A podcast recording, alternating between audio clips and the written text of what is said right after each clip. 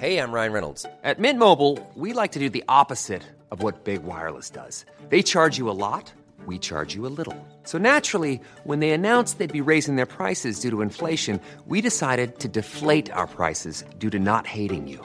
That's right. We're cutting the price of Mint Unlimited from $30 a month to just $15 a month. Give it a try at mintmobile.com slash switch. $45 upfront for three months plus taxes and fees. Promo for new customers for limited time. Unlimited more than 40 gigabytes per month. Slows. Full terms at mintmobile.com.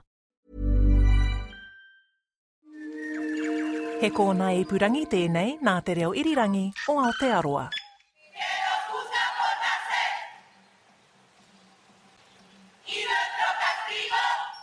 Aotea Square resounding with the Chilean feminist chant that swept across the world Un violador en tu camino, a rapist in your path. The lyrics, Y la culpa no era mía, it wasn't my fault, not where I was, nor how I was dressed. In February this year, this massive group of chanting Latin American women gathered in Auckland to mark a violent murder of one amongst them. So my name is Alejandra. I am from Colombia and I am part of Latin Feminist Collective. I'm Kadambari Raghukumar and this is Voices. A trigger warning this story contains references to violence, so we advise discretion.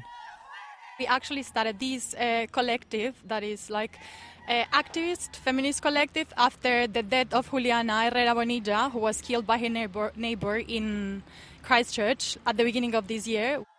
37 year old Colombian Juliana Bonilla Herrera was violently murdered by her neighbor, a convicted rapist being rehabilitated in the flat next door to her. In the days and months after her death, Juliana became a symbol for Latin American feminists here in New Zealand. Her brutal killing sparked gatherings, discussions, and activism from within the community, desperately seeking answers and responses to violence against women in New Zealand. We realize that New Zealand doesn't have any, it doesn't typify uh, femicide as a crime, which is very important in order to fight for measures that can address these issues. So it's not even recognized. People don't talk about it. So we started with this agenda a little bit because of the reason that we gather initially was the death of Juliana. We were seeking for justice for her. So like one of our biggest slo- slogans is New Zealand, let's talk about femicide. So, femicide in general terms refers to the killing of women because of their gender at the hands of men motivated by revenge or a sense of entitlement to women's bodies or lives. Femicide kills approximately 4,000 women each year in Latin America.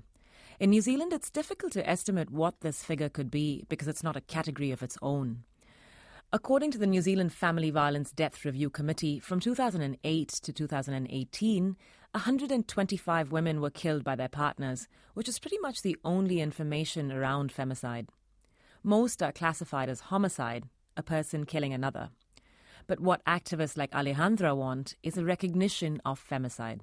Feminism in Latin America is really strong and it has carried out like very strong uh, recognitions worldwide. For example, the 25th November celebration that is now celebrated worldwide, it started because of uh, killing of three uh, women in Latin America. So, like, because we have been facing uh, in Latin America a lot of violence, we know that the feminist activism is very important to like push against. So, as activists, we know that we can achieve things. You know.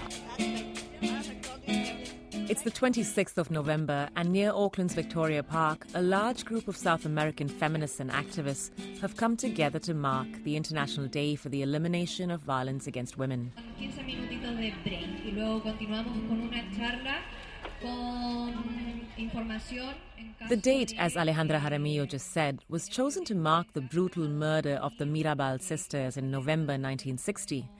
Patria, Minerva, and Maria Teresa were political activists in the Dominican Republic, killed by order of Rafael Trujillo, the country's ruler then.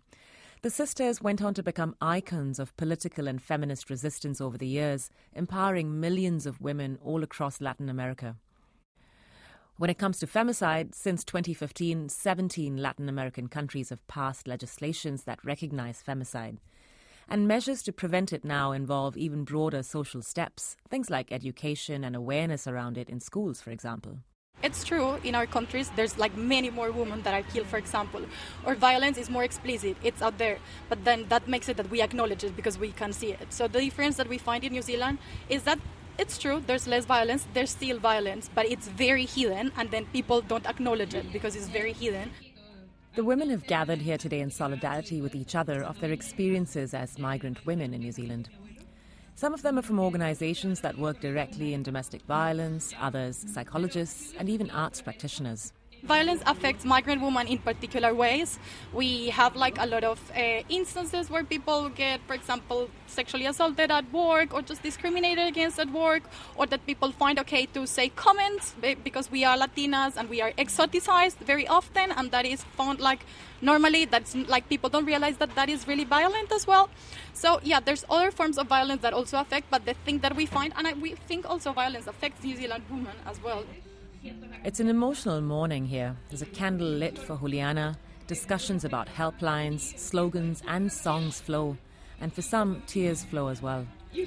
No estamos sola is what I'm hearing a lot of this morning. We aren't alone.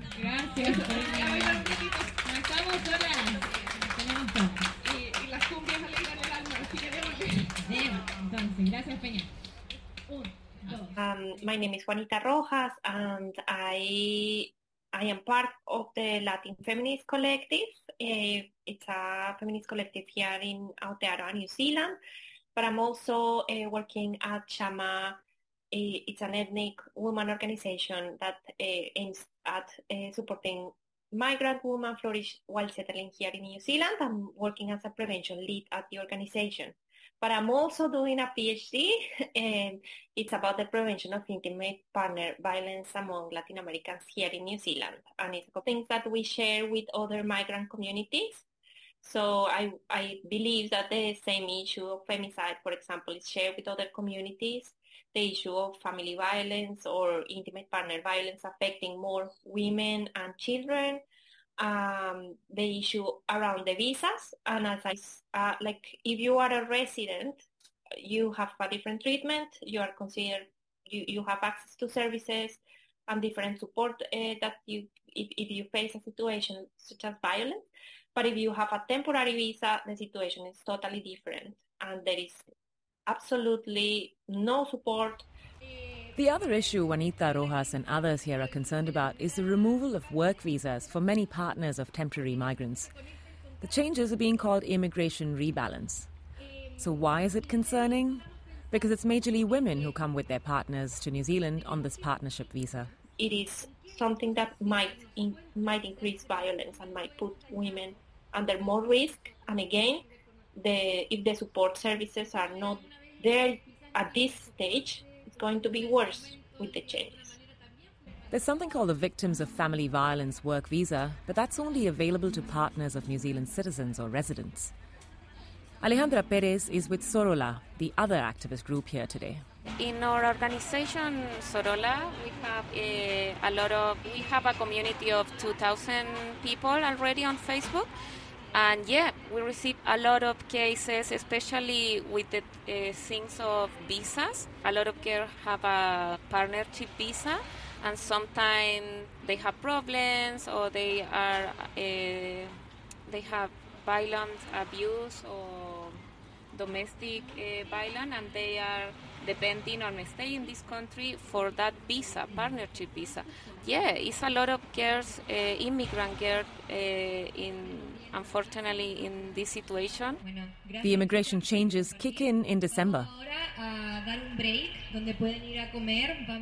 Also here today is Diana Albarrán Gonzalez from Mexico with some crafts and arts-based activities. Diana is a lecturer at Elam School of Art, and aside from being an academic, she also calls herself a craftivist. Where we're saying that this is like a symbolic embroidery hoop, where we are all together, we're going to weave or do some patterns, embroidery of uh, commitments.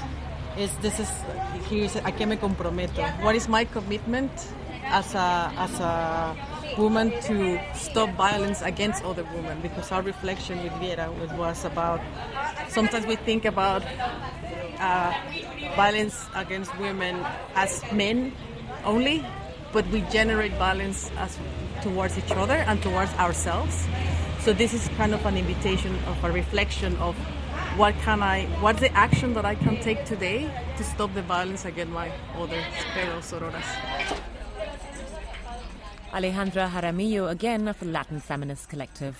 Uh, I think that we only started this year as the collective. Then uh, Sorola, the, it's a collective more focused in building uh, the the solidarity and the support systems. And we work together because we will kind of have a more activist phase and then a more internal work phase. But i mean we haven't been around for so long so we just want to keep growing and that people will know that we exist and that we're doing this work and especially for latin american women uh, or diversity that comes first to new zealand that they know that they have a place where they can find this support marking the International Day for the Elimination of Violence Against Women. Those are the amazing women from Latin Feminist Collective and Sorola here in Auckland, for whom the killing of Juliana Bonilla Herrera will continue to fuel their calls for femicide to be recognised here in New Zealand. I'm Kadambari Raghukumar, your host and producer of this podcast series.